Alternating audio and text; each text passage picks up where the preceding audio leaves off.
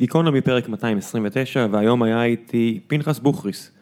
פנחס אה, הוא גם אחד המשקיעים בסטרים אלמנטס, וצריך להגיד את זה, והוא גם אחת מהדמויות היותר ידועות במערכת הביטחון בשנים האחרונות, האיש, בהרבה שנים האחרונות, האיש היה לוחם בסיירת מטכ"ל ואז קצין בה, והוביל אותה לכל מיני מבצעים שמן הסתם אי אפשר לדבר עליהם, פיקד על 8200 ועשה במהפכה, פיקד על יחידה טכנולוגית חשובה אחרת, היה מנכ"ל משרד הביטחון.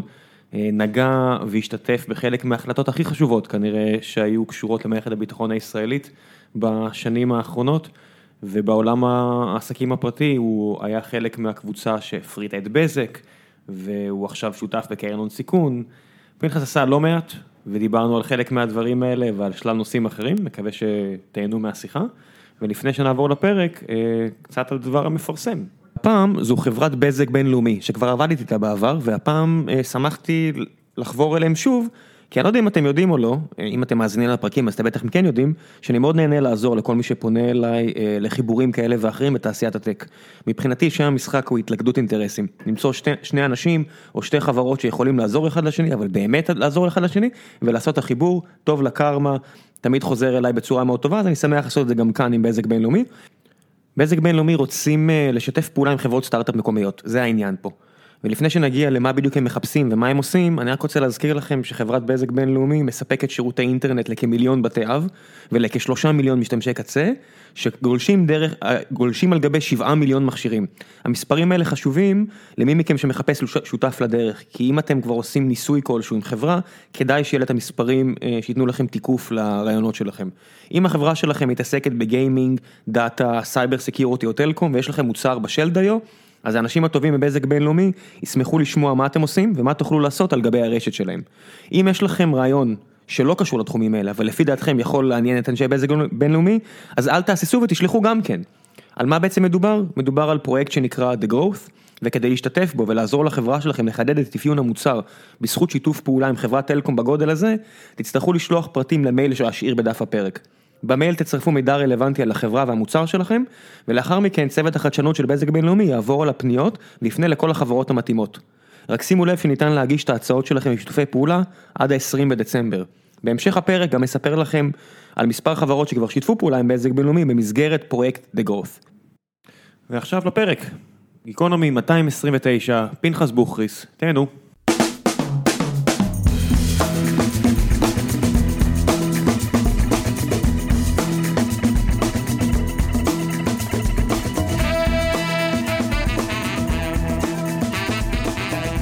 גיקונומי פרק 229, והיום יש לי את הכבוד לארח את פנחס בוכריס. שלום. בוכריס, מה העניינים? בסדר. אני שובר distance איתך, הולך על שם משפחה. עד הסוף. עד הסוף. כן. אה, גילוי נאות, בוכריס וקרן ההשקעות שהוא שותף בה הם מהמשקיעים של StreamElements, אז אם אה, ככה יוצא פה דברים, תדעו, אנחנו, אנחנו ביחד, אנחנו צוות פה. state of mind venture. state of mind ventures היו מהראשונים, מהראשונות שהאמינו ב StreamElements, ואנחנו מכירים כבר, אה, כבר מה, שנה בערך? כן. הגעתי למשרד שלכם אה, כשחשבתי על התפקיד הזה וקצת התלבטתי, כן. אז אמרתם בוא, אמרת, אתה ושותפך יובל, אמרתי לי בוא, בוא תגיע, הגעתי, הגע, פגשתי את יובל ואז אתה הגעת מהצד, הבאת לי לחיצת יד אה, אימתנית, לא של משקיע קרן הון סיכון, אמרת לי שב. אבל האמת היא שאני לא הבנתי כלום בתחום שלכם, להודות את האמת, גילוי נאות. היחידי שהבין בתחום שלכם זה יובל בערב, השותף שלי, ואני אה, מסתכל על האנשים. את רוב ההשקעות שלי אני עושה לפי האנשים ומי עומד בפניי, וכשראיתי את הצוות, אמרתי, בצוות הזה אני משקיע ולא חשוב מה הם עושים. זאת אומרת, הכי גרוע נעשה משהו אחר. מקסימום משהו אחר. אני כבר מכיר הרבה סטארט-אפים שהתחילו ברעיון אחד, ועשו פיבוט לרעיון אחר והכל בסדר. כשיש לך צוות חזק, והצוות שלכם בעיניי היה מדהים, הוא גם היום מדהים, אבל פעם ראשונה שפגשתי אותו, מאוד אהבתי את הצוות, ולכן אמרתי ליובל, אני זורם איתך. יפה. תגיד לי, אתה, כבן אדם שתרם למדינת ישראל כל כך הרבה בעסקי הביטחון, מנכ"ל משרד הביטחון, היית ב, ב, ביחידה, היית ב-8200, כל הדברים האלה, לא, לא דגדג לך, אם כבר משקיע, אז יותר uh, סטייל uh, נדב צפריר, אני יודע, כל מיני כאלה, להתרכז ב, במקומות שיותר קרובים ללבך מאשר הגיימינג והסטרימינג הזה כמו פה? להפתעתך, כל מה שאני עושה היום קרוב לליבי מאוד. קרוב לליבי מאוד מאוד. אני, אה, היחידות הטכנולוגיות שאני פיקדתי בהן, עליהן, לא מתעסקות רק בסייבר, עוסקות עוד הרבה דברים אחרים. סייבר זה היום הפך להיות ל brand name, לשמחתי הרבה, אני מהקים, מהמקים של היכולות האלה מ-1991, כשהייתי מפקד היחידה הטכנולוגית, פעם ראשונה.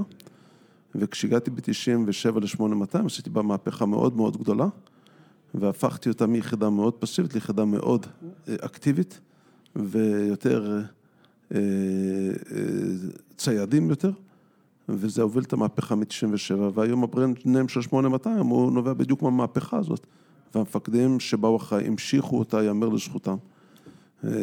ולקחו אותה למקום מדהים, מדהים, מדהים, שזה תפארת למדינת ישראל ולעולם. איך היה לעשות את השינוי הזה, מהצד שלך? לא פשוט, במיוחד כשאני הגעתי ליחידה הזו מבחוץ, אני לא גדלתי ביחידה, הביאו לקצה הפירמידה תת-אלוף מבחוץ, היו הרבה חששות, אני חושב, מתחתה היו מספר לא קטן של אלופי משנה, שכל אחד מהם חשב שהוא צריך להיות בתפקיד. כן, ככה זה בצה"ל, לא? זה לא עניין של צה"ל, בדרך כלל היחידה הזו תמיד הביאו מבפנים. היה עוד אחד אה, בשנות ה-50-60, שבחור מרשים שהגיע מחיל הקשר, ו...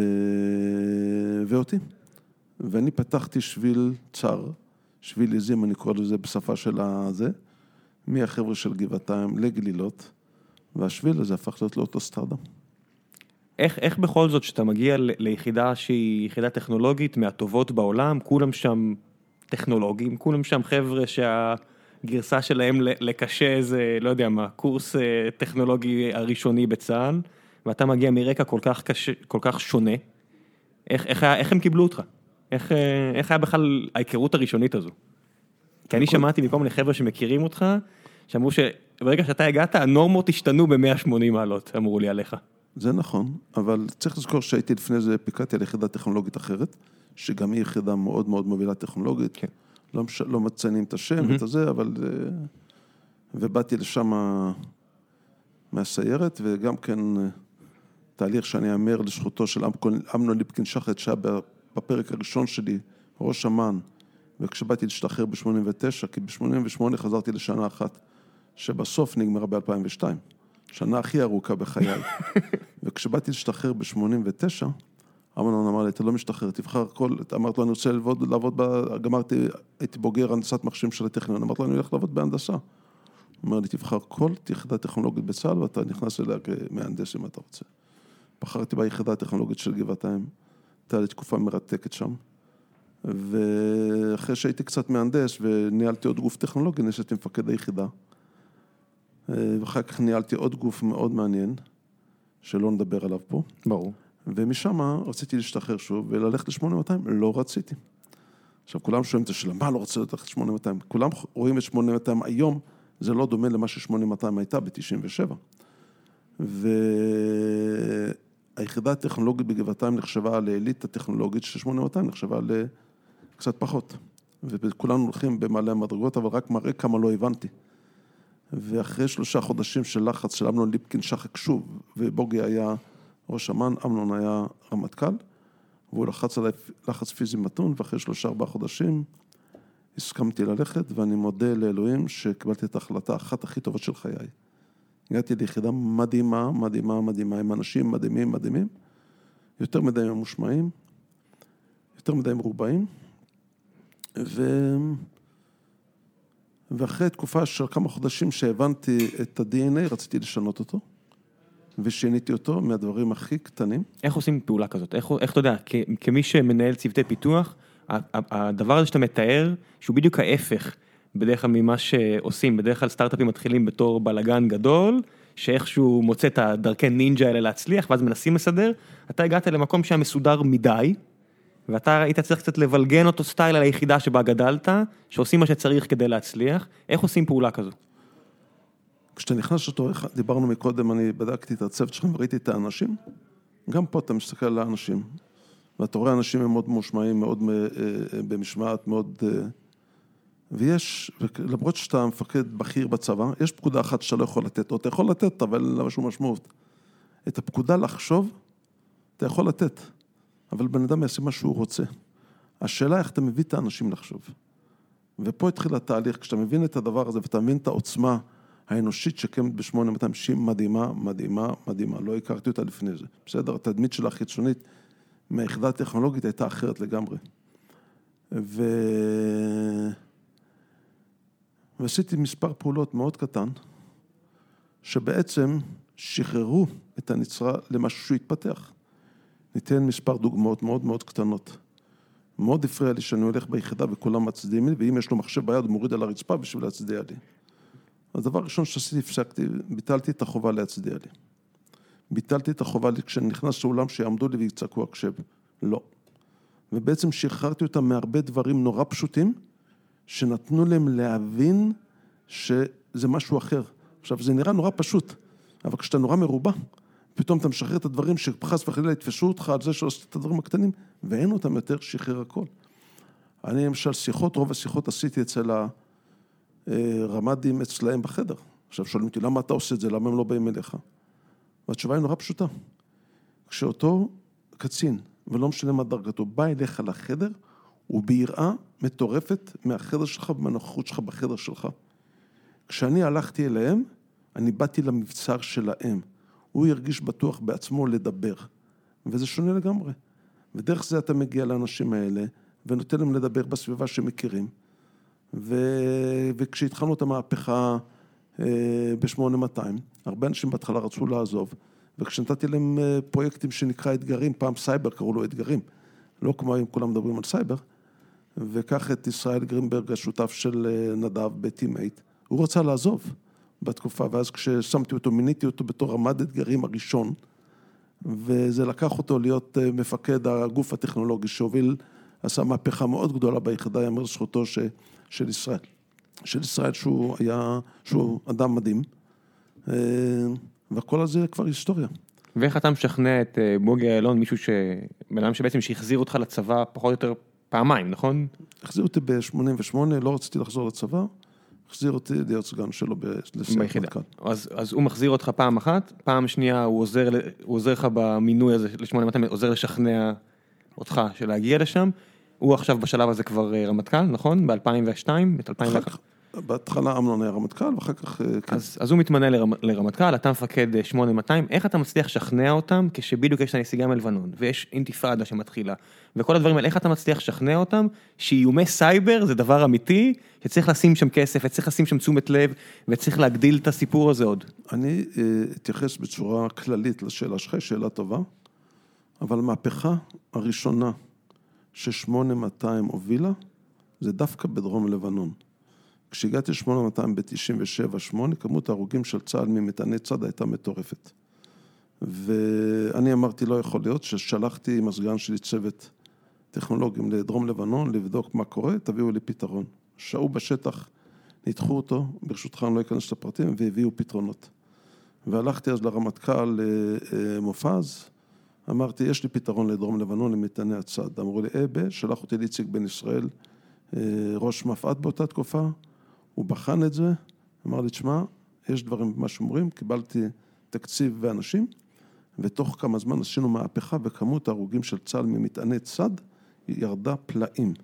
עכשיו, לא רק זה, 8200, בגלל היכולות המודיעיניות שלה ובגלל ערכיות המודיעין, תמיד אמרה לעצמה שהיא משרתת את הרמות הכי בכירות במדינת ישראל, ראש הממשלה, שר הביטחון, רמטכ"ל, ראש שב"כ, ראש מוסד. והתהליך הפשוט שקרה ב-97-8 זה שחיברנו אותם ללוחמים. והדבר הזה הוביל מהפכה, כי לפני 97 היית שואל מ"פ או מג"ד מה זה 8200, הוא לא היה יודע. היום תשאל מ"פ ומג"ד בצבא, כולם יודעים מה זה 8200, ולא בכדי. והיום 8200 נמצאת בקו הקדמי לעזור ולהציל חיי, חיי צה"ל בלחימה ולספק להם את המודיעין הקדמי, וזה מהפכה מאוד משמעותית. עזר לך להכניס, שאתה לוקח משמעות כזו עמוקה וכזו מוחשית, השתמשת בזה כדי להכניס יותר מוטיבציה לחבר'ה שלך ביחידה, ב-8200? לא היה צריך מוטיבציה, הם קיבלו אותה לבד. לא היה בעיה של מוטיבציה בשלב הזה? לא הייתה בעיה, שום בעיה מוטיבציה. אני יכול להגיד שכשהגעתי ל-8200, כמות התקנים של עתודאים הייתה באכלוס של 50 אחוז. כשעזבתי את 8200 היה עודף. כמות האנשים שרצו להישאר ב-8200, לא, אז הנה, אז פתרת בעיה של מוטיבציה, אני אומר, אז כשאתה הגעת הייתה בעיה של מוטיבציה. לא, אני, לא, אני לא רוצה להגיד הייתה בעיה, אני חושב הוספתי להם משמעות מאוד חשובה לעשייה שלהם, וזה מה שלקח את היחידה למחוזות שאנחנו רואים היום. בתקופה שלך כבר, התחל, כבר הגיעה ההבנה לחבר'ה שם ש-8200 זה לא רק שירות ערכי ומוצלח, אלא גם בית ספר מעולה לקריירה עשירה? אנשים כבר הבינו את זה? אני לא יודע, אני לא יודע להגיד לך, אבל זה לא מה שעסקנו בו אה, אז. אני בטוח שלא אתה, אבל... אה, ו... אה, תראה, עובדה שכשהגעתי הרבה אנשים רצו לעזוב בשביל לפתח קריירה אזרחית, אם זה בסטארט-אפים או זה להיות עובדים בחברות. כן. וכשעזבתי, כמות האנשים שרצה להישאר היה יותר מהתקנים שיכולתי להכיל, בסדר? ו... זה נהיה trademark בכל העולם, 8200, אתה יודע, במצגות משקיעים כבר, אתה יודע, חסר, לנו למשל אין, וזה ממש מרגיש אה, חסר, שאין לנו אף אחד עם איזה שמונה משהו ב... בדף הראשון של המצגת, זה, זה נהיה מה שמצפים לו ממשקיעים מכל העולם, שמגיעים... אתה יכול להגיד שהמשקיע שלך הוא 8200. אני אומר, מה אתה חושב? אני, אני, אני אומר למי שצריך לשמוע, שאם חסר לכם את השמונה, יש לנו את השמונה, ב, ב, אנחנו יכולים לשאול אנשים. אה, תראה, היום ברור לגמרי, ואנשים מנסים לפתות את אנשי 8200 להשתחרר ולבוא לחברות. זו יחידה מדהימה, שיאמר לזכות היחידה, הרבה פעמים אתה עושה שינוי ביחידה, והשינוי הזה נשאר לאורך זמן אותו הדבר. היום ביקרתי שם, זה שעתיים מאוד חשובות. היום? היום. באתי מפה לפה, משם. עדיין, עדיין? עדיין. איך זה עובד? איך, איך בן אדם... לא חשוב. טוב, אתה אומר אי אפשר... לא, אה, לא, לא רוצה לפרט, אבל כן. זה היה חשוב להיות שם, והיה חשוב uh, לעזור. קשור בצורה עקיפה לשאלה ששאלת אותי, אבל uh, אני אגיד uh, uh, uh, ככה, היחידה ידעה להתאים את עצמה במבנה הארגוני לצורך שנדרש. כלומר, היא לא... אני הובלתי שינוי ארגוני מאוד עמוק מבחינה מבנית, אה, ולא ניכנס אליו ברשותך. ואנשים היו יכולים להישאר באותו מבנה שונה ש... של אה, המבנה החדש ולהישאר איתו עד היום. המפקדים שאחריי, יאמר לזכותם, הבינו את המשמעות, כי לעשות שינוי בארגון שהוא אלפי אנשים, זה בדרך כלל נחום תקום. אתה מוריד אותו בזווית ואז הוא עולה, מתיישר לאותו מקום. הם זרמו עם השינוי, והמפקדים שבאו אחריי המשיכו לעשות את השינויים והתאימו את היחידה לצרכים השוטפים. וזה פשוט דבר מדהים לראות את הדבר הזה קורה. כלומר, להם לא הזיזו את הגבינה והם לא ראו, הם ראו שהזיזו את הגבינה והתאימו את עצמם למיקום החדש של הגבינה. וזה הסיפור המעשה. וזה פשוט מדהים, מדהים, מדהים לראות את זה. זה, אני כל פעם מופתע מחדש לראות איך הם עשו פה שינוי מבנה ארגוני ופה שינוי מבנה ארגוני בכדי להתאים את עצמם הכי טוב, שייתנו מענה הכי טוב לביטחונה של מדינת כן, ישראל. זה נשמע כמו סיפור הצלחה שלא רואים אותו הרבה, כי מהבחינה הזאת, ארגונים שהם כבר יותר מכמה אלפים, אם זה כבר, בארץ זה יכול להיות בנקים, זה יכול להיות החברות הכי גדולות, או בארצות הברית אתה רואה את התאגידי הייטק הכי גדולים, מה שהיה הוא שיהיה. אתה רואה חברות ש, שנורא קשה להסיט אותן מהרכבת. מהבחינה הזאת זה נשמע כאילו הרבה דברים שעשית, כנראה שאפשר גם לעשות, לעשות, לעשות אותם גם בארגונים אחרים. לא, לא דגדג לך לנסות לקחת את הלקחים האלה לחברות אחרות לאחר מכן? לא, אני, אה, שם זה השליחות לאומית, אה, וזה מה שעשיתי. אני שמח מאוד שעשיתי. היו התנגדויות לא קטנות. היו כאלה שחשבו שאני הורס את היחידה והלכו לראש אמ"ן ולרמטכ"ל, מה אתם נותנים לו? היום אני פונה לאותם אנשים, זה מה שאמרתם, אתם באמת האמנתם? אמרו, טעינו, לא ידענו שזה מה שיקרה. וזה אנשים בכירים, לא חבר'ה... כן, אבל אתה באמת דרכת על אצבעות של אנשים. לא, לא, לא, לא, לא דווקא אנשים שלא היו במערכת, אבל אה, חלקם אה, אה, פחדו מהשינוי. ואני גאה בזה שלא נשברתי ולא נבהלתי מכל מיני אמירות. היו לי יועצים, בוגרי היחידה שהיו בשוק האזרחי, ואני יכול לנקוב בשמם, בשמם שאיתם קיבלתי את ההחלטות האם המצפן שלי הוא נכון או לא נכון. אחד מהם זה דידי ארזי, והשני זה שלמה דוברת. מעת לעת, בדילמות החשובות, האם אני עושה שינוי נכון או לא נכון, כי כולם אמרו לי, מה, יקרה ככה, יקרה ככה. הייתי הולך אליהם לפגישות איטיות, אומר להם, תשמעו, זה הרעיון שלי, מה אתם אומרים? ו? והתשובות היו, אתה חושב נכון. ואז המשכתי לנוע. היו דברים שהאמנת שאז כשעבדתם, איך שהעולם יראה היום שטעית, שלא ראית נכון את הלפור? אני חושב שמה שעשינו אז, זה הוביל את היחידה למה שהיא היום, בסדר? אתה נותן, נתתי דחיפה למדרון בכדי שהכדור שלג יתעצם למה שהוא קורה היום. ולהגיד לך שראיתי אז מה קורה היום, התשובה היא לא. אבל מכיוון שאני בקשר עם היחידה ברמה השוטפת כמעט, אני כל פעם מופתע ונהנה מחדש לראות איך המפקדים שבאו אחריי לקחו אותם. וצריך להבין, זה לא רק שבאו אחריי, אלה שלפניי יצרו תשתית אנושית עצומה. וזה לא כל כך פשוט לייצר תשתית כזאת אנושית, ואני הייתי לבנה נדבך נוסף במערכת שעשה הסתה לסולם הזה, ו... וזה מדהים. איך זה שאתה יוצא ממקום כזה שהוא הרבה ערכיות והרבה מקצוענות ועובדים ברמה הכי גבוהה שיש, ואז אתה יוצא לשוק האזרחי ואתה מגיע לחברות כמו, כמו בזק, חברות, למשל הייתי מנכ"ל משרד הביטחון וזה אנשים שכנראה פחות מחויבים, אתה יודע, חמש בערב אה, הולכים למשפחות שלהם וכאלה, איך המעבר המחשבתי הזה אחרי כל כך הרבה שנים של אנשים ש...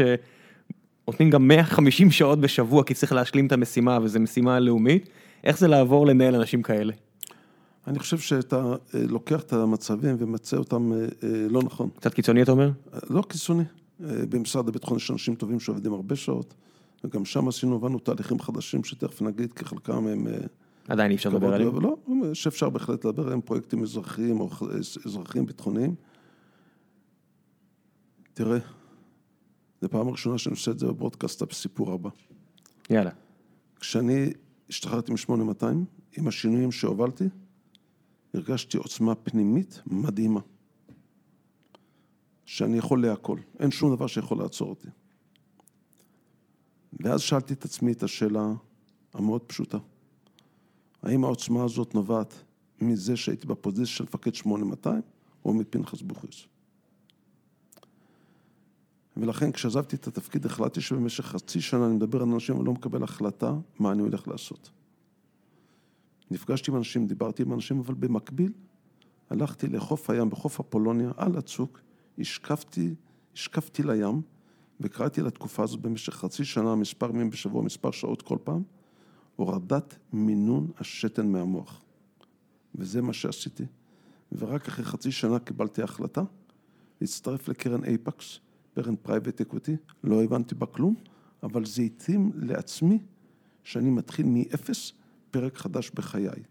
כי אם היית שואל אותי, כשעזבתי מפקד 8200, היה ברור שאני הולך להיות מנכ"ל של החברה. ואחרי חצי שנה, הצטרפתי לקרן שאני לא מבין לא במונחים ולא בכלום, בקרן הזו. ואחרי שלוש שנים מצאתי את עצמי בצוות שמוביל את הפרטת בזק. הזכרת אחת ההפרטות הכי מוצלחות במדינת ישראל, ונתנו לי משימה נורא קטנה, להגיע להסכם עם ועד העובדים של בזק. נורא קטנה. נורא קטנה. כן. ומי שמכיר את החיים, ועד העובדים של בזק היה הגוף הכי אימתני. אבל עמד בראשו אדם שאני מעריך ומעריץ עד היום, ששמו שלמה כפיר, שבתהליך של חצי שנה בדיאלוג בין אישי, איך אמרתי לך, הכל בסוף אנשים, יצרנו אמון הדדי מטורף. הפגישות בינינו בהתחלה היו במשרדים, אבל בהמשך הם היו בימי שישי, אצלו בבית, אצלי בבית, אצלו בבית, אצלי בבית, במשך חצי שנה. כשהגענו ליום המכרז, והתחלנו ודיברנו על ההסכם שאנחנו צריכים לעשות, והיה ברור שהמפתח להצלחת ההפרטה של בזק זה ועד העובדים. ועשינו הסכם, חתמנו אותו בשלוש לפנות בוקר, הלכנו למלון אילטון, לשותפים של אייפקס וסבן, הערנו אותם בלילה, תחתמו על ההסכם, הם חתמו על ההסכם. שלוש בבוקר. שלוש לפנות בוקר, כי גמרנו לחדד את, ה, את, ה, את הסעיפים הכי אחרונים בכדי שלא יהיו אי הבנות. ובעשר התחיל המכרז. בסוף אותו יום בזק הייתה שייכת לאייפקס, סבן ומורי ארקין. אחת העסקאות הכי מוצלחות בעסק הזה. ומאז אין שביתה אפילו לא של יום אחד בבזק. והכל על ההסכם שאני חתמתי אה, יחד איתם, או אני הובלתי את זה, זה, מי שחתם זה בסוף אה, נציגים הבחירות, הבכירים של הקרנות, אה, בהיבט הזה, גם של סבן וגם של אייפקס, אבל זה ההסכם שאוחז ומחזיק עד היום את המערכת הזו, וזה מדהים. איך באותה, באותה נקודה בזמן לא מגיעים כל מיני בוסים של בנקים וכאלה ואומרים בוא תעשה את הדבר הזה גם אצלנו? כן, אני לא חיפשתי את זה. והיו אליי פניות מכל מיני... אז כן הגיעו פניות ופשוט בחרת שלא? ואני יכול להגיד לך שהבנקים, כשבאותו בוקר, זה הפתיע את כולם, כשבאותו בוקר של המכרז התפרסם שאייפקס, סבן ומורה חתמו על הסכם ועד העובדים, אמרו לי, הבנקים שנתנו את הכסף הלוואה, הם נשמו לרווחה והבינו שהסיכויים להפרטה הזו יצליח. וזה מה שקרה. כי הם לקחו הימור גדול. תשמע, זה בכל זאת לא פשוט. התדמית של ועד העובדים של בזק הוא היה אימתני, אבל אף אחד לא הבין ששלמה כפיר הוא אסטרטג. הוא אסטרטג ברמה הכי גבוהה שראיתי בחיי. אדם חכם, נבון, שקול, אה, ברמה הכי עניינית, אה, זה היו, הבנתי, וזה ברגע שהבנתי איפה הדברים החשובים שלו, אז הבנתי איך אני יודע לטפל בהם. כי אתה מדבר על בזק, בשבילך זה ארגון רגיל. כשאני מדבר ולמדתי איך בזק נוצרה, שהייתה פעם בעולם הדואר וזה, אז היה לבזק בית ספר תיכון. כלומר, העובדים של בזק התחילו בבזק בבית ספר תיכון. כלומר, בשבילם זה בית, זה לא מקום עבודה. ומי שלא מבין את הנקודה הזו, שזה בית ולא מקום עבודה, יכול לעשות אה, טעות חמורה מאוד בלהביא הסכם כוחני, אני הבעלים, אני זה, אני זה, ולהפסיד את כל, את כל המכרז הזה שירד לטמיון. וכשאני הבנתי את הנקודה הזו, אז נלחמתי מול איפק סבן לזכויות של העובדים שם, ברגע שאנחנו משחררים אותם בתנאים שיכבדו אותם. כשאתה עושה מהלך כזה, ואתה עכשיו קורא בעיתונים, למשל, על בעיות עם הוועדים בחברת החשמל, בכל מיני מקומות כאלה, אתה מסתכל על זה עכשיו בצורה שונה, אחרי שהיית חלק מתהליך כזה? אני מסתכל על זה בצורה שונה, אני חושב שאני לא בטוח, אני אהיה עדין יותר, אני לא בטוח שמטפלים בנושא הזה בדרך הנכונה, נקודה. טוב, זה מאוד עדין. לא, זה מאוד עדין, נכון. תראה, אף אחד לא יודע, אבל היה לי ועד עובדים ביחידה הטכנולוגית בגבעתיים, שהוא ועד עובדים אימתני. והייתי צריך להתמודד מולו, שם קיבלתי את ההכשרה והצלחתי להתמודד אצלו והצלחתי לעשות הרבה דברים, מה שקודמיי לא כל כך הצליחו לעשות. אבל בסוף, זה הממשק האנושי, המגע האנושי בינך לבין יושב ראש הוועד, להבנות שאתה מבין, לאמון שאתה יוצר איתו. בסוף, עם ועדים זה יחסי אמון מטורפים, שהם יודעים שמילה שלך זה מילה, ואתה עומד בה, בעסק הזה. בבזק, זה מה שקרה. ואיך אתה לוקח ערכים כאלה, ואז מגיע לפוליטיקה, למנכ"ל משרד הביטחון, ושמה אולי חלק מהאנשים מילה זה לא מילה, כי זה פוליטיקה, בטח הבוסים. של של המשרד השרים, או מי שעובד עם השרים והכל, איך זה לעבוד במערכת פוליטית אחרי שהיית רגיל לעבוד במערכות כאלו? אני חושב שאתה קצת מקצין ומשמיץ את האנשים הטובים שנמצאים שם. האמת שאני, אני, אני, גם במשרד האוצר, והזמינו אותי, והגעתי ודיברתי עם החבר'ה, וזה באמת, אה, אני פחות מדבר על האנשים שם שהם אנשים טובים, ויותר אולי על אלה שמעליהם. אני יכול להגיד לך, תראה, עמיר פרץ כשר ביטחון, פנה אליי להיות מנכ"ל משרד הביטחון. הוא לא ידע מי אני. אולי הוא פגש אותי באקראי פה ושם, אבל הוא לא יודע מי אני. המליצו לא לקחת אותי. עכשיו, תחשוב על שר ביטחון, לוקח למשרד הכי אימתני, מנכ"ל שהוא בקושי יודע מי הוא. וזה שר ביטחון שהוא בעצמו שר... מחוץ למערכת לגמרי. והוא לא, ויאמר, קודם כל הוא אדם מדהים, בואו נתחיל מהסוף, הוא אדם מדהים. והיו לנו הרבה שיחות, או כמה שיחות בכדי שהוא ילמד מי אני. וכשהוא למד מי אני, הוא אומר, אני אכן מקבל את ההמלצה ואני רוצה שתהיה להיות, תבוא להיות מנכ"ל. אחת מההחלטות הקשות זה להיות ב-Apex Private Equity עם שכר בהתאם, לבוא לעזוב הכל וללכת ולעבוד ב... ולהיות עכשיו מנכ"ל משרד הביטחון. היא התלבטות קשה, לא פשוטה. וכולם שואלים אותי, למה עשית את המצעד הזה? אבל כולם שוכחים ש-2007 בא אחרי 2006. ב-2006 הייתה לנו מלחמת לבנון השנייה. במלחמת לבנון השנייה, המצב רוח הלאומי שלנו היה נמוך, אף אחד לא יודע, ניצחנו, הפסדנו, היה לנו כמות, ערודה, כמות גדולה מאוד של הרוגים בלבנון, והתחושה הייתה נוראית. זה, כולם אמרו שהרגישו ש... שמה שהם עשו שהם עשו נכון, אבל התחושה במדינה הייתה נוראית. אני עם עצמי אמרתי, אני לא יכול להישאר מנגד, והחלטתי לעזוב את החיים הטובים של אייפקס וללכת להיות מנכ"ל משרד הביטחון. בדיעבד אני לא מצטער על זה. זה אחד התפקידים היותר מהותיים שעשיתי בחיי. היותר משמעותיים, שהייתה לי אפשרות להוביל למהלכים לא פשוטים במערכת הביטחונית. ואני אתן לך דוגמה, כמה דוגמאות, שתיים יספיקו. מעבר צה"ל לנגב, עיר הבה"דים זה עבדך הנאמן. עכשיו עיר הבה"דים הוא לא מכרז רגיל, כי יש במשרד הביטחון גופי הרכשה שונים שמנהלים את זה.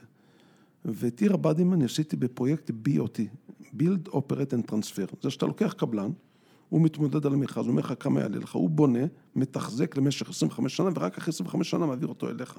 אתה לא משלם בתחילת הדרך כלום. הוא צריך לג... לקבל מימון מבנקים וזה, אתה עוזר לו וזה, אבל הוא מתחיל לקבל כסף רק ברגע שאתה מאכלס את המתקן. בצבא הייתה התנגדות גדולה, במשרד הביטחון הייתה, לא יכלו להבין איך הדבר הזה עובד. ואני, כי עבדתי מקינזי, מקינזי על תהליך התייעלות במשרד הביטחון, ביקשתי מהם להבין במשרד הביטחון מומחים ב-BOT מלונדון. עשיתי קורס כזה, או הכשרה כזאת, גם לאנשי משרד הביטחון וגם לצה"ל, כי זה מחובר, כי ההחלטות מתקבלות תמיד ביחד, להבין מה, מה המשמעות של זה.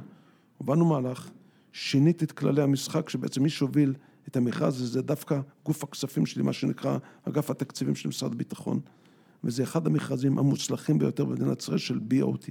מאיזו בחינה? מאיזו בחינה? מבחינת ההתנהלות, מבחינת המימון, מבחינת הכל. ועובדה זה מכרז שהצליח, 12, כמות גדולה מאוד של חיילים נמצאת בצומת הנגב, מאכלסת, אה, אה, שחררה שטחים במרכז הארץ, וזה אה, מתקן שעובד למופת. אתה מאמין שהתהליך הזה ימשיך? ש... אני מאמין, אני יודע שהוא ממשיך, עובדה, התקשוב מתחיל, אני כלומר, אני, בתקופתי כמנכ"ל משרד הביטחון, העברתי גם את התהליך של תקשוב וגם של המודיעין. לצערי הרב לא הצלחתי להגיע עם האוצר למכנה המשותף של סכום הכסף הרלוונטי שצריך לבצע מהלך כזה. היום, בפער של עשר שנים, הגיעו למספרים שביקשתי ב-2008-2009, הגיעו למספרים שאני ביקשתי אז ואישרו אותם היום, לצערי הרב. כדי לפצות אנשים על לא, העבר? לא, לא, לא, לא, לא, אלא? לא, אנשים, אנשים זה דבר הרבה יותר מורכב. המדינה צריכה להבין שאם היא רוצה להעביר גופים כמו תקשוב, 8200 או בכלל המודיעין לנגב, היא צריכה ליצור תשתית, אם זה של כבישים ורכבות ויישובים שיאכלסו את המקומות האלה ולתת לאנשים את היכולת לבחור. אי אפשר להגיד אם בצבא ניתן להם פקודה, אתה יכול לתת פקודה לאנשים שמשרתים בחובה או בשנים הראשונות של הקבע. אחרי זה הוא רב סרן, הוא לא חייב לך כלום. כרטיס השחקן עובר אליו, הוא לא נמצא אצלך. עד, עד, וכשהכרטיס שחקן אצלו, הוא יכול לעבור לאן שהוא רוצה. ולכן המדינה צריכה לייצר... חוק בוסמן של העולם האמיתי. מה זה? אני אומר, זה חוק בוסמן של העולם האמיתי, כמו כן, בספורט שאף אחד זה לא... כמו בספורט, זה נכון. למה בן אדם אחרי שהוא מגיע לסרן או רב סרן, הוא כבר לא חייב, הוא לא, מש, הוא לא משרת תקן, הוא משרת כי הוא מרגיש שהוא רוצה לשרת את מדינת ישראל, אז תן לו את האפשרות לבחור, אל תכפה עליו דברים. ומדינה, אם היא רוצה להעביר את התקשוב, צריכים לטפל בתשתיות של דרכים, כבישים, לא יכול להיות שתיסע לבאר שבע בשעתיים ושהרכבות בכלל יהיו עמוסות ועוד מיני דברים כאלה. שלא לדבר על אם זה אתה עובר דרומית לבאר שבע ואז זה פשוט סכנת חיים לעלות על הכבישים האלה. לא רוצה להיכנס לזה כעובדה לא, ש... אני באר שבעי, אתה יודע, אני הייתי צריך לנסוע נגיד אז, לאזורים האלה. אז עיר הבה"דים שנמצאת בצומת הנגב, אני דאגתי שתהיה שמה, יחד עם מנכ"ל משרד התחבורה דאז גדעון ציטרמן, שיאמר לזכותו שהיה מאוד שיתף פעולה, את, את ארבעה הנתיבים שיש עד צומת הנגב, זה עבדך נאמן, למרות שזה לתחום של משרד הביטחון. רציתי גם רכבת והאוצר התנגד אליה. ו, וצריך להבין, זה, זה תקלה, ויום אחד יעשו גם רכבת לשם. אתה מרגיש ששפטו לחומרה את עמיר פרץ בתקופה הזאת? אני חושב שכן. אני חושב ששפטו אותו לחומרה, הוא איש מדהים, עבדתי איתו צמוד מאוד, נוצרה בינינו מערכת יחסי אמון מאוד מאוד טובה, והפרויקט השני שהייתה לי הזכות להוביל אותו, שיש לו השפעה קלה על חיי מדינת ישראל, זה להוביל תהליך שבוחרים את כיפת ברזל כמערכת שתגן על מדינת ישראל. היו הרבה התנגדויות. הפרויקט הכי ידוע אולי מהתקופה שלכם, שלך ושל מר פרץ. זה, זה שלי, עמיר פרץ ואהוד ברק. כלומר, יש פה איזה משולש, נכון שהיו הצוותים במפעד, דני גולד ואחרים, ויעקב נגל ו, ועוד אחרים, שמעורבים בזה, שהם בעצם בנו את היכולת לקבל החלטות נכונות, החלטה, תהליך קבלת החלטות נכון. והיה לחץ מאוד גדול ללכת למערכת הלייזר. באופן תיאורטי זה לכאורה החלטה נכונה, אבל באופן מעשי היא לא. ויש פה גם לייזר... שיקולים פוליטיים, לא? שהאמריקאים דחפו לכאן או לשם? לא, האמריקאים לא דחפו לכלום. קודם כל, את הנאוטילוס, מי שפיתח, ומעט מאוד אנשים יודעים, או כבר יודעים, זה משרד, מפא"ת, משרד הביטחון הישראלי, עם האמריקאים. אנחנו השקענו במערכת, אם אני לא טועה במספר, 150 מיליון דולר, והם השקיעו 250 מיליון דולר, ואחרי איקס שנים החליטו להפסיק אותם. כי הטכנולוגיה, הלייזר יהיה נכון כשהוא יהיה לייזר במצב מוצק, לא ניכנס פה לכל מיני דברים כאלה וזה. וכשעשיתי תהליך, בדקתי את, את הנאוטילוס כמערכת. לקחתי איתי, הלכתי לראות את המערכת ב White Sands, לקחתי איתי את, את המתנגדים לכיפת ברזל ואלה שתמכו בנאוטילוס. ואנשי משרד הביטחון אמרו, איך אתה עושה את זה? מה אתה עושה את זה? אמרתי, חבר'ה, אנחנו עושים תהליך, תהליך קבלת החלטות שקוף. הזמנתי אותם איתי למשלחת, לא יכולתי לממן להם כרטיסים, אמרתי, תממנו את הכרטיסים, הם מימנו לעצמם את הכרטיסים, לקחתי אותם איתי למשלחת, לראות את, את, את הנאוטילוס בדרום ארה"ב, על גבול מקסיקו, White Sands. וכמו שנכנסתי לשם, גנרל אמריקאי אמר לי, שלא תעז לקחת את המערכת הזאת. זהו, ואחרי זה בדקנו את הביצועים וזה, ואז ראיתי שבעצם כיבסו את הביצועים של הנאוטילוס ובנו אותם שיראו טוב. אבל כשאתה מנתח הנדסית מה בעצם קיבלת, קיבלת שיעורי הצלחה מאוד מאוד נמוכים. וכשהבנתי את הדברים האלה, ונאוטילוס זה לייזר, ולייזר צריך קשר ישיר עם המטרה, וכשיש לך פה במדינת ישראל אובך, ואם יש לך קרבות אז גם עננות וכל דברים כאלה, לך תדע מה קורה. והדבר היותר חשוב זה שהתותח לייזר של, של הנאוטילוס יכול ליירט טיל אחד בו, כל פעם. כלומר, בו זמנית לא יכול. ומי שמכיר את החמאס ואת החיזבאללה ואת האיראנים, הם אנשים מאוד מאוד חכמים. הם אנשים שלומדים, עושים תהליך קבלת החלטות נכון, והם לומדים הכל. ותראו מה קרה באירוע האחרון. אתם שמעתם בתקשורת. 400 טילים. לא, שהחמאס אתגר את כיפת ברזל. לא בכדי נאמר המשפט הזה. כי הם רצו לראות מה הסף, והם יראו 80 טילים על נקודה אחת בשביל לראות מה הסף של המערכת. כיפת ברזל התמודדה בזה. זה הרועה צאן של פעם של החיזבאללה, אתה יודע. אני לא יודע. זה המקבילה, אני יודע. אנחנו אז דיברנו, כשהקמנו את כיפת ברזל, דיברנו על שיעורי הצלחה של בין 80 ל-85 אחוז. עכשיו, בזה שאתגרו אותה הגיע ל-85 אחוז. בצוק איתן הגיע גם קרוב ל-90 אחוז, שזה פנומנלי עולמי. אבל יש, יש הרבה רעש מבחינת המספרים פה, כי קראתי 25 אה, אחוז, ואז אתה נובר ומבין שמתוך ה-75 אחוז שהם לא ירתו, זה בעצם כאלה שבכלל ידעו שהם הולכים לים, אז בכלל אין טעם ליירט אותם, וכל מיני כאלה, כל, או שטחים פתוחים. כל האומרים את המשפטים האלה, זה אנשים שלא מבינים ולא רוצים. כיפת ברזל היא מערכת מאוד מאוד חכמה, היא מנתחת בתחילת מעוף, המעוף של הטיל של האויב, באיזה שטח הוא אמור ליפול. ואם הוא הולך ליפול בשטח פתוח, אתה לא מיירט אותו בטיל ששווה, לא משנה, 100 אלף דולר או כל דבר אחר. הוא, לו, הוא לא הולך לעשות שום נזק, אבל אם כל טיל שאמור ליפול באזור מאוכלס, אתה מיירט אותו, עושה את המקסימום בכדי שנצליח ליירט אותו. ולכן כשאנחנו מדברים על אחוזי הצלחה, מדברים על אחוזי הצלחה של טילים שעפו למקומות מיושבים, והמערכת תירתה אותם. יש, יש שיקול שהוא, אני מניח, ציני וכואב, כשמישהו נמצא בדרגים האלה, וצריך לעשות החלטה של כסף. זה, זה משהו שמשאיר אותך ער בלילה, או דברים כאלה שאתה צריך לעשות את ההחלטה הזאת של בסופו של דבר אולי פתרון יותר טוב, הוא יקר מדי, ומה לעשות שאם אתה לוקח כסף מפה אז לא יהיה כסף לבתי חולים, או לא יודע למה, כי כסף זה כסף, וכסף נכנס לשיקולים פה, זה לא רק מי הכי טוב, נכון?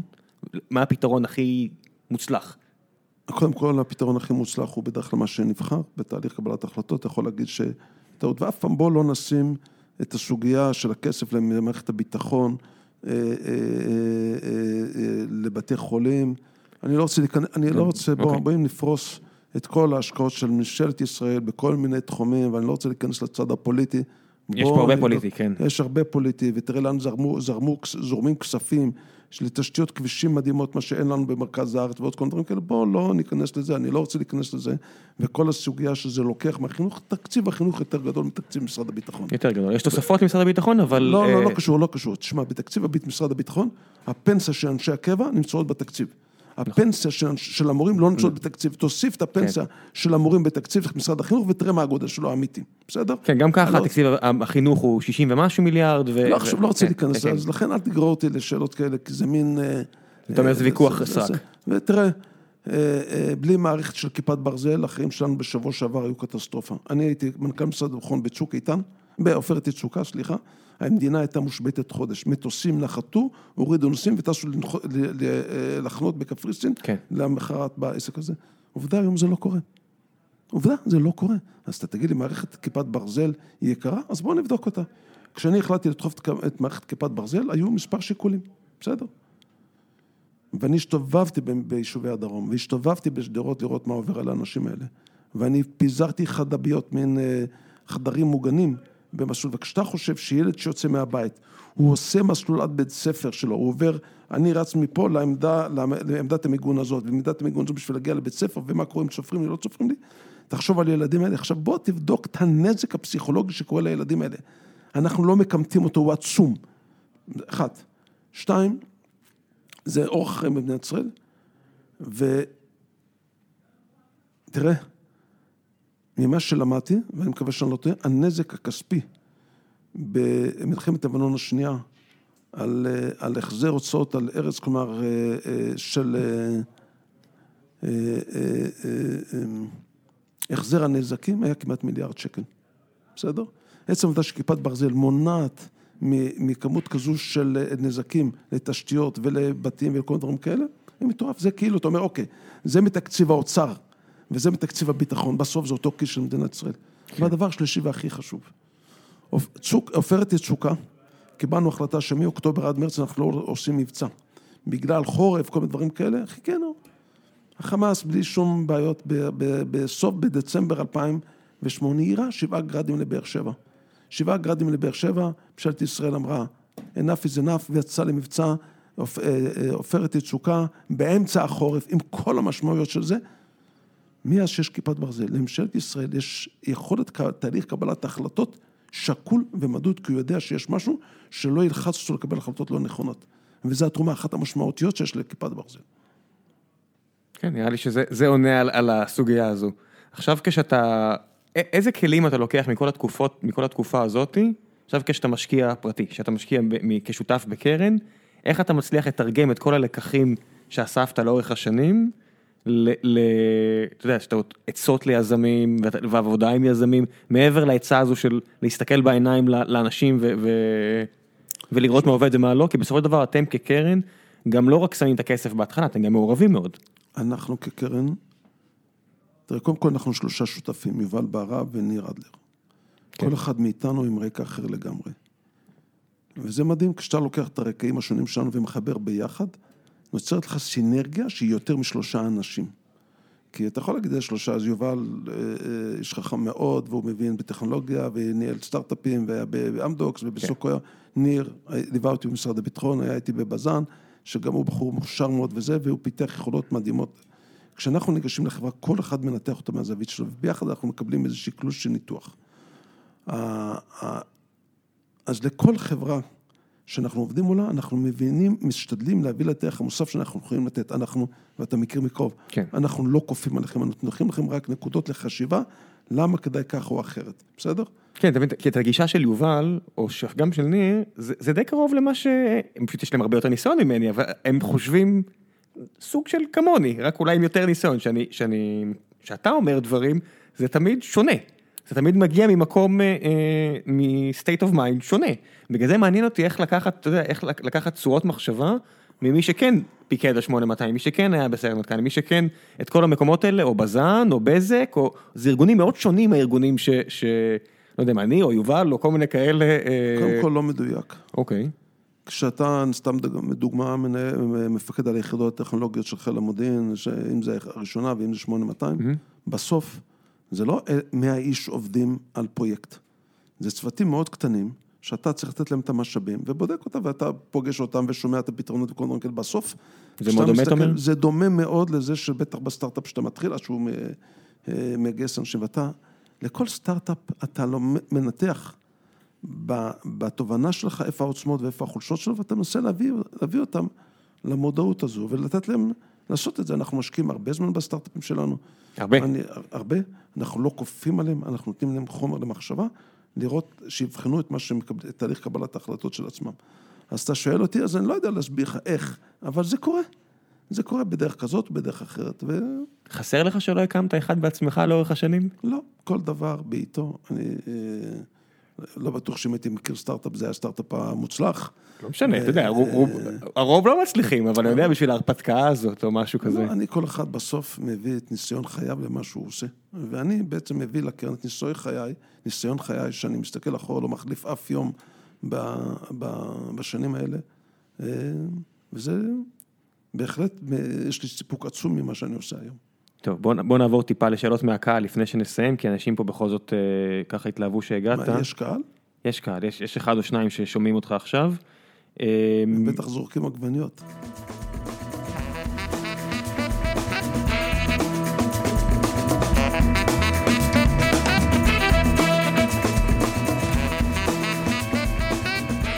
ושוב אנחנו עם דבר המפרסם. אה, בתחילת הפרק סיפרתי לכם על תוכנית The Growth שבזק בינלאומי משיקה כיום, במסגרת התוכנית הזו, חברת בזק בינלאומי, שמספקת שירותי אינטרנט לכמיליון בתי אב ולכשלושה מיליון משתמשי קצה, שגולשים דרך הרשת שלה על גבי כשבעה מיליון מכשירים, מחפשת חברות סטארט-אפ עם מוצרים בשלים בתחומי הדאטה, גיימינג, IoT וו cyber security למטרות של שיתוף פעולה. זו אינה הפעם הראשונה שבזק בינלאומי משתפת פעולה עם סטארט-אפים בדרך הזו. בשנים האחרונות היא השיקה בזכות כך מספר שירותים, ובהם שירות Cyber Kids, שנעשה בשיתוף חברת Keepers, שפיתחה אפליקציה המתריעה בזמן אמת על השיחות הפוגעניות בוואטסאפ וברשתות החברתיות. אני מכיר כמה חבר'ה שכבר עושים אה, מוצרים כאלה, ושיתוף פעולה עם אה, חברה כמו בזק בינלאומי בשלב ההתחלתי לפחות של החברה, או לאחר כבר שיש מוצר בשל, באמת יכול לעשות פלאים ונפלאות לחברות בשלב הזה. דוגמה נוספת לשיתוף פעולה שכזה, היה שירות בשם פיקסיט, בשיתוף המיזם פיקסיקו, שמציע שירות אוטומטי לשיפור ביצועי המחשב. בזכות שיתוף הפעולה עם בזק בינלאומי, התווספו עשרות אלפי משתמשים חדשים לשירות.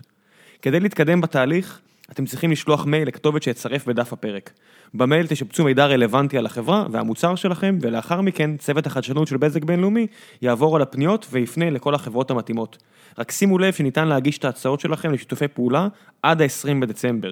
פרטים נוספים כאמור תוכלו למצוא בעמוד שלנו, צירפתי את כל הלינקים שאתם צריכים. ועכשיו, בחזרה לפרק.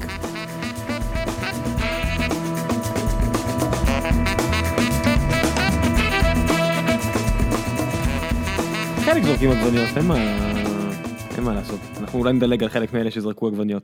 אה, ירין אה, גרדי שואל, אה, אם, אם אתה מכיר ויודע, מה אתה חושב על איכות הלוחמים ביחידות המיוחדות כיום, בהשוואה ללוחמים בזמנו?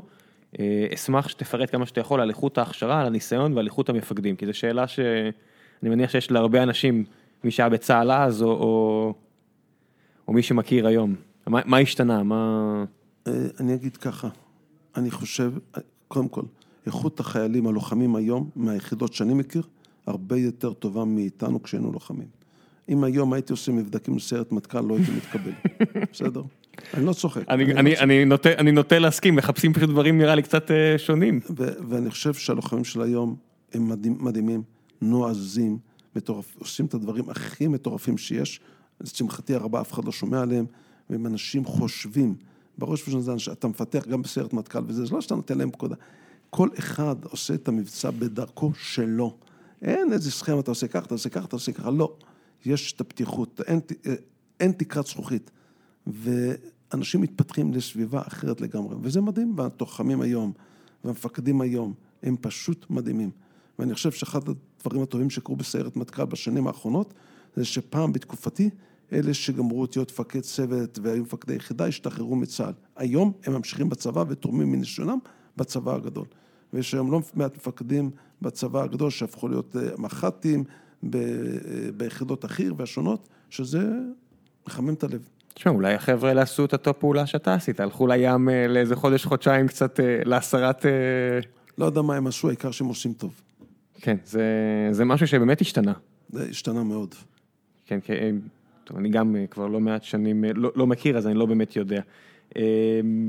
שואלים פה שלום וולך שואל, אה, האם אתה תומך במעבר של יחידות צבאיות הדרום? אה, כי הוא יודע שאתה מעורב, ואתה שואל אם אתה גם רק ביצעת את ההוראה הזאת על הצד הטוב יותר, או גם באמת תמכת ברעיון הזה? אני מאמין במהלך הזה, הוא צריך לקרות, אבל צריך לעשות אותו נכון. אם עושים אותו. מתוך מחשבה שייתנו פקודה ליחידות הצבא לעבור, זו תהיה טעות חמורה. אבל אם יטפלו בכל האקוסיסטם שדיברנו עליו קודם, בכבישים, ברכבות, בתשתית חינוך, במקומות לגור, אני חושב שהמהלך הזה יכול להיות מדהים, מדהים, מדהים. תראה מה קרה כשעשו את כביש 6 עד ל... ל, ל, ל לכביש 65, תראה מה קרה בקרקור, תראה מה קרה בפרדס חנה, אנשים גרים שם וחוזרים ל... כלומר, צריך לבנות אקו סיסטם מכובד ולא לחשוב שכופים על האנשים. אפשר לעשות את זה לחיילי החובה, אי אפשר לעשות את זה לאנשי הקבע, ואת זה צריך להבין. אני תומך במהלך, אני תומך במהלך ובתנאי שממשלת ישראל תנהל אותו נכון, ותדאג לתשתיות, ותדאג למערכת החינוך, ותדאג למערכת בריאותית, ותדאג להרבה דברים אחרים, וזה אז יהיה מהלך מאוד מאוד מוצלח. הוא ממשיך ושואל, אה, עכשיו אחרי שאתה רואה את שני הצדדים של המתרס, מתרס, אה, איך משאירים כוח איכותי ביחידות הטכנולוגיות בכלל ובצה"ל, ולא שיעזבו לכל האקו סיסטם הסטארט-אפיסטי הזה שיש בחוץ וקורץ? אז דוגמה, אחד מהנושאים שאני כן עוזר ל-8200 זה לראות איך משמרים את האנשים האלה, ועובדה מצליחים לשמר את האנשים שמוצאים להם הצעות ענק, אה, אה, סכומי כסף ענקים, אמר מפקד 8200 לאחרונה באיזה אה, ועידה שהיו לו קצינים שיצאו למיליון דולר, והם בכל זאת נשארו ביחידה. כלומר, היחידות האלה נותנות אתגר אחר לאנשים האלה, שזה בעצם נותן להם את הסיפוק הכי גדול. כשאני... כן, השאלת המשך, זה בדיוק מה שאתה אומר, מה האתגרים של המודיעין בשנים הבאות, מה, מה שמותר לך או לא יודע, או מה שאתה, או מה שאתה חושב, אפשר להגיד. מה, מה אותם אתגרים שישאירו את החבר'ה האלה ב, ביחידה? אני אנסה אה, לענות את זה בצורה יותר כללית ברשותך. בטח. תראה, ביחידות האלה לא מתעסקים לא בטילים ולא בטנקים ולא מטוסים. כלומר, צריכים להתמודד עם התשתיות שמהם יכולים להביא את המודיעין הכי ערכי. והתשתיות האלה זה בעצם עולם הסייבר ועולם התקשורת ועולם הכל. כלומר, האנשים האלה מתמודדים עם קדמת הטכנולוגיה העולמית שארגונים גדולים מייצרים. ואין סיפוק גדול מזה. לקחת ארגון שמפתח, לא משנה מה שהוא מפתח, כמו, אה, כמו גוגל, כמו אה, פייסבוק, כמו כל האחרים, ולדעת להתמודד איתו ולהביא ממנו למצות תהליכים מודיעיניים, וזה אתגר לא פשוט, זה סיפוק עצום. כן, זה גם. סיפוק. זה גם מעניין, אני לא יודע מאיפה סיפוק, זה פשוט מעניין נשמע. אנשים משקיעים שעות רבות וקמים בבוקר ובאים עם חיוך ליחידות שלהם. ועוד פעם, כל פעם שואלים אותי את הדבר הזה, איך זה, איך זה נוצר ה start-up nation, אבל צריך להבין שהאנשים האלה לוקחים, והם, וגילם הצעיר, הם לוקחים משימה מודיעינית, והם יושבים בחלון, ואם הם יודעים שהם נכשלו בה, הם מסתכלים בחלון ורואים שבעצם המשפחות שלהם נמצאים נגד, הם מבינים במיידית את המשמעות, הם לא נלחמים בעיראק או באפגניסטן או בלא משנה איפה, הם נלחמים פה. במדינת ישראל, על מדינת ישראל ולשמור על ביטחונה. בוא נעשה עוד שני שאלות לפני שאני אשחרר אותך. אייל יוגב שואל, האם עקרון השוויון אה, שבשמו חיילים וקצינים ב-8200 עושים כל כך הרבה תורנויות, שווה את האובדן האדיר של שעות עבודה ואת עיבוד היכולת אה, לשמר כוח אדם איכותי ביחידה, הוא אומר שזה, אה, הוא אומר כמות אדירה של אנשים שאני מכיר עזבו בגלל זה ולא בגלל השכר. אה, זה אמנם אנקדוטה, אה, הוא יודע כי אני לא אוהב אה, אנקדוטות בדרך כלל בשאלות, כי אני לא מאמין שזו צורה טובה של מידע, אבל הוא אומר זה עדיין משהו שהוא מכיר והוא בכל זאת רוצה לשאול על העניין הזה. אני חושב שהנקודה הזו היא מאוד מהותית, היא מאוד נכונה. ערכית. לא פש... הכל. יש לה הרבה מורכבות, אני ניסיתי להתמודד איתה ולפתור אותה, היא לא פשוטה לפתרון. אני לא מכיר את זה בכלל, אני, אני מכיר אותה, לי קצת. הוא צודק, זה לא אנקדוטה ולא כלום, זו סוגיה מהותית שיצטרכו להתמודד איתה, והיא לא פשוטה להתמודד, אין פתרון קסם בדבר הזה. אה, אה, כי הם, אה, הם עובדים קשה ואז יש להם תורנויות שמירה ומטבח וכל דברים כאלה. וזו סוגיה, השאלה הזו שאלה מאוד רלוונטית ויצטרכו לתת עליה את הדעת ויצטרכו למצוא לה פתרון. הפתרון הוא לא כל כך פשוט. זה בטוח, מה דעתך אישית? מותר לך לחשוף? לא חשוב. לא? אתה לא שצריך, קרוב, אתה קרוב מדי לבית? לא, זה לא עניין שקרוב מדי אחד. אני חושב שצריך למצוא לה פתרון, בסדר? אוקיי. חייבים למצוא לה פתרון. לכאן או לשם. אה, יונתן שואל, האם לדעתך יש היגיון כלכלי, מבצעי וארגוני להפוך את 8200 לסוכנות חיצונית לצבא, אזרחית, כמו ה-NSA או כל ארגון כזה בעולם? בדיוק היום בביקור שלי שם הסוגיה הזאת עלתה ואני... אה, תראה מה זה, אנשים פה עוקבים אחריך, יודעים מה אתה, מה, מה אתה עושה. ואני חייב להגיד לכם, אני כל, כל פעם שהסוגיה הזאת אה, עלתה לדיון, התנגדתי אליה בהתנגדות גורפת. במערכת כמו 8200 שהיא חלק מהצבא, יש לה מתנה. את חוק גיוס חובה. וצה"ל נותן ליחידה הזאת לבחור את האנשים שמתגייסים כל שנה, את הטובים שמתגייסים ליחידה. ועצם העובדה שאתה יכול כל שנה להזרים דם חדש, איכותי ועצום, זה מה שמשמר את היכולות של 8200 שנים רבות, ולא רק 8200, זה היחידות טכנולוגיות בכלל. כלומר, האקו-סיסטם הזה של חוק, חוק גיוס חובה, גיוס אנשים ש... ונותנים ליחידות האלה, כמו היחידה הטכנולוגית, כמו, כמו 8200 וכמו אחרות, כי זה, כשאני מדבר, הוא, הוא הכוח המנקה. הרבה פעמים כולנו מתמודדים עם איזה בעיה, ובאיזשהו שלב אנחנו נכנסים לאיזה מין תעלה מחשיבת, חשיבתית לפתור בעיה. פתאום מגיע חייל צעיר, שהוא מוכשר טכנולוגית והכול, אומר, רגע, למה אתם לא באים מהזווית הזאת? והוא פותר לך את הבעיה פתאום, כי אתה נעול באיזה נעילה. עכשיו, הדבר הזה מדהים.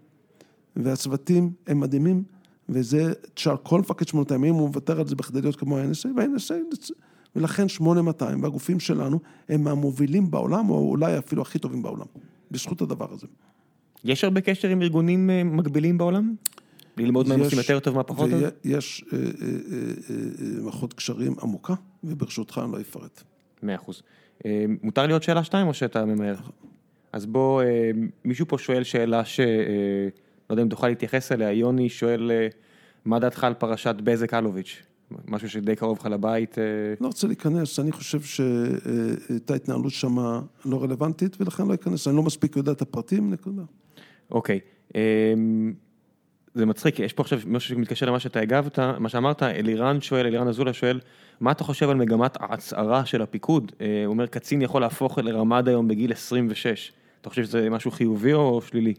שקשור... אני, אני, לא, אני לא רוצה להתייחס להצהרה, לא להצהרה, אני חושב שבאופן כללי הנוער שיש לנו היום הוא מדהים, הוא יודע לקבל אחריות, ואתה צריך להחליט האם מישהו מקבל פיקוד או ניהול או כל דבר אחר לפי היכולות שלו, ואם נתת לילד בן, בחור צעיר בן 26 להוביל ואתה מבין שהוא יודע לעשות את זה, תן לו לעשות את זה. אין בעיה עם גיל, אתה אומר. אין, לא צריך, אין, לא צריך שום הקשר בין גיל לתפקיד ניהולי. למה בן 26 שהוא משתחרר ועושה סטארט-אפ והוא מנהל אה, זה? פה אין לנו, פה אין שום עניין, אתה לא, כן. אתה מבין? אז מה, וחוץ מזה האנשים האלה יודעים לקחת אחריות, יודעים את המשמעות של האחריות הזאת והם עושים את זה בצורה מדהימה. יש פה שאלה מעניינת מיאיר גורדין, שואל, ברמת הרעיון, אה, היית, מה אתה חושב היה רעיון יותר טוב אם היית צריך לתת את ההמלצה אה, למישהו מהמשפחה שלך עכשיו להתגייס, למטכ"ל או ל-8200? מטכ"ל. מטכ"ל. ברור. כן, גם אה, אני, אני נוטה להסכים, כאילו, אני מצטער שאני אומר את זה, אבל לתכנת, לקודד ולפתור בעיות טכנולוגיות אפשר כל החיים, מה שעושים ביחידה... לא, זה לא נכון, תראה, בסוף, כשאתה בפרופיל קרבי של ללכת למטכ"ל או ללכת לטיס, זה, זה, זה חשוב מאוד לעשות את זה, והמדינה צריכה, ויש אנשים שיש להם את האילוצים האחרים, ויש להם את העדפות ל-8200, וזה בסדר. אבל אנחנו שבעה אחים במשפחה, כל השבעה היו ביחידות קרביות הכי מובילות של מדינת ישראל, והכל בסדר. ואני, למזלי, שהתחלתי בסיירת מטכ"ל, לגמרי בטעות. הגעתי אחר כך ליחידה הטכנולוגית, ונפתחתי לטכנולוגיה אחרי לימודי הנדסת מחשבים בטכניון, ואחרי זה משם הגעתי ל-8200, ואני חושב שהיכולות וההבנות וצורת החשיבה שקיבלתי בסיירת מטכ"ל, שהמוטו הוא המעז מנצח, הבאתי אותם ליחידות האחרות, ועובדה שהיום יש לא מעט מפקדים שהיו ביחידות המובחרות של צה"ל, במערך שהייתי קשור אליו, היום הם ביחידה הטכנולוגית והם אה, אה, מפקדי 8200. יש פה שאלה אה, ככה בעייתית אולי, בוא נראה. עקיבא בלוך שואל, האם אתה יכול לתת את הזווית שלך לסביבה המאוד אשכנזית, סברית, קיבוצניקית של סיירת מטכ"ל ושל האליטה הביטחונית שלנו, ולמה לדעתך יש כל כך מעט אנשים מהרקע אה, אה, שלך שם? זה משהו שאתה רוצה להתייחס אליו בכלל? קודם כל זה שטויות. כי זה מה שרציתי להגיד, שאני שירתי לפני 15 שנה וזה כבר לא היה נכון. עובדתית זה לא נכון. כן. ואני הגעתי לסיירת מטכ"ל בלי שום ויטמין P, לא ידעתי מה זה סיירת מטכ"ל. פרוטקציה למי שלא מכיר. ולא היה לי שום חבר ששירת ביחידה בכדי להגיע. אני חושב שבמקומות האלה בוחנים אותך לפי היכולות שלך, ואם אתה טוב לוקחים אותך בלי שום קשר לצבע שיער, צבע עור ומאיפה באת. זה שטות גמורה. ובסיירת מטכ"ל יש הרבה לוחמים שהם לא אשכנזים, והכל אה, בסדר. כן, אני רוצה להגיד את השני סנט שלי, שכשאני שירתי אה, ליד היחידה, לא ביחידה מן הסתם, היה שם בן של קצין מאוד מאוד מאוד בכיר, וככה היה אה, דיבור כזה על ויטמין P והכל, ורק כשאתה עובד עם הבן אדם, אתה מבין כמה זה שטויות, וכמה בן אדם, מי שמסיים מסלול ביחידה, אין שום סיכוי, אתה יודע מה, אני תמיד אמרתי, גם אם יש איזשהו סיכוי שזה עזר לך להיכנס, אין שום סיכוי שתסיים מסלול אם לא מגיע לך. יש מבדקים לסיירת מטכ"ל, כן. שהם עובדים, עושים אותם ברמה, ברמת איכות מאוד מאוד גבוהה, הם לא מתפשרים, הם יודעים מה מחיר ההתפשרות, ואם גם מישהו, ואין שם ויטמין P, ואם בטעות היה, הוא נופל בתחילת המסלול, נקודה. כן. המסלול הזה הוא קשה, הוא לא פשוט, מכשירים אותך למשימות הכי מורכבות שיש במדינת ישראל לעשות, ואני סומך על המערכת שיודעת לקבל את ההחלטות הנכונות בלי שום קשר לצבע עור ומוצא. טוב מאוד. שאלה אחרונה בהחלט של משה, הוא אומר, אה, כל האימונים הקיצוניים האלה של סחיבות משקלים וניווטים ללא סוף וימים ללא שינה, האם כל אלה באמת צריכים? האם השיטות האלה מדעיות? או שזה פשוט שרידים מצ'ואיסטים מפעם? אני לא יודע להגיד אם מצ'ואיסטים או לא, אני חושב שזה עיצב את חיי בכוח הנחישות שלי לעשות דברים, לנווט 120 קילומטר בדד, זה מלמד אותך על עצמך יותר מה שאתה לפני ואחרי, אתה לומד על עצמך הרבה יותר דברים. לדעת לפתח את הנחישות הזאת ולדעת את האתגרים ולהתמודד במצבים בלתי אפשריים, זה בדיוק מכשיר אותך לתפקיד שאתה צריך לעשות בתור לוחם בהמשך. ואני לא מצאתי שום פרק במסלול שלי בסיירת מטכ"ל שהוא לא היה רלוונטי למה שעשיתי אחר כך. אני יכול להגיד גם בשני סנט שלי במקרה הזה, אני זוכר שתמיד העניין הזה של לקפל שרוולים. ומבחוץ כל הזמן אומרים, מה זה הדבר המטופש הזה שבחורף מקפלים את השרוולים. אני אמרתי להם, תקשיבו, בינואר, שאתה צריך לשכב, לא יודע, בארדוב או איפשהו עכשיו ארבעה ימים, ואתה צריך לשכנע את עצמך שלא קר לך, ואתה עושה את זה, אה, בסופו של דבר אתה צריך להתחיל איפשהו. אם אתה לא תתחיל להיות, תתחיל להקשיח את עצמך בשלבים האלה, אתה כנראה לא תוכל לעשות את זה בזמן אמת. זה מה שאני תמיד אמרתי לעצמי, שיש גם חשיבות ל- לעשות דברים קשים רק בגלל שהם קשים. ואפרופו לשאלה שהוא שאל, בסיירת מטכ"ל ובמקומות אחרים בודקים כל הזמן את עצמם, האם מה שהם עושים הוא רלוונטי או לא רלוונטי. זה לא משהו שנכתב בדם לכאורה ב- ביום שהקימו את היחידה, ש- כי לא מזמן היא חגגה 60. כל הזמן, כל אה, בודקים מעת לעת, האם המסלול הוא הרלוונטי או לא רלוונטי למה שצריך. ומשנים כל הזמן. כן, זה אחת הפריבילגיות שיש ליחידות המיוחדות בארץ, שזה בניגוד לגדודים, שבאמת יש להם את הפריבילגיה אה, לעבוד על עצמן, שיש פחות פעילות שוטפת, זה משהו ש... שזה מה יש, אין מה לעשות, זה, זה באמת פריבילגיה מאוד גדולה שיש ליחידות מיוחדות בארץ. יחידות מדהימות, אה, יחידות טכנולוגיות מדהימות, בואו נשמור עליהם שיבנו את עצמם בדרך הנכונה. לפני הסיום, אה, יש משהו, בדרך כלל, כל- לפני שמסיימים כל פרק, כל אורח אה, יכול להמליץ על כל מה שהוא רוצה, ספר, סרט, סדרה, פעילות כלשהי, מה מה ההמלצה שלך, פיני? מה ספר שקראת לאחרונה שבא לך להמליץ, סדרה שראית, הפעילות שעשית שבא לך להמליץ עליה? הייתי צריך להגיד לך מראש. אני, אני תמיד אומר לאורחים שאני אגיד, כאילו לקהל שאני אגיד מראש פעם הבאה ואני שוכח, זה לא... נתקלתי אותך. פילאטיס. פיל, הנה, תראה, תראה, מסמנים לך פה בחדר, אה, אל תתבייש, תתחבר אני ל... עושה פעמיים בשבוע פילאטיס, אני ואשתי הולכים למדריכה מדהימה, עושים פילאטיס פעמיים בשבוע וזה מדהים. טוב מאוד, יפה, אני, אני, אני גם בעד, רק תעשו פעילות ספורטיבית, לא משנה מה. ב- בוכריס, תודה רבה רבה שבאת. אה, מעריך את זה מאוד, אני יודע שלא קל לך ככה לדבר למיקרופון, היית קצת נגד הרעיון, אבל הנה, תראה, צלחנו את הפרק. אז תודה רבה, נתראה בישיבת הדירקטוריון הבאה. ביי.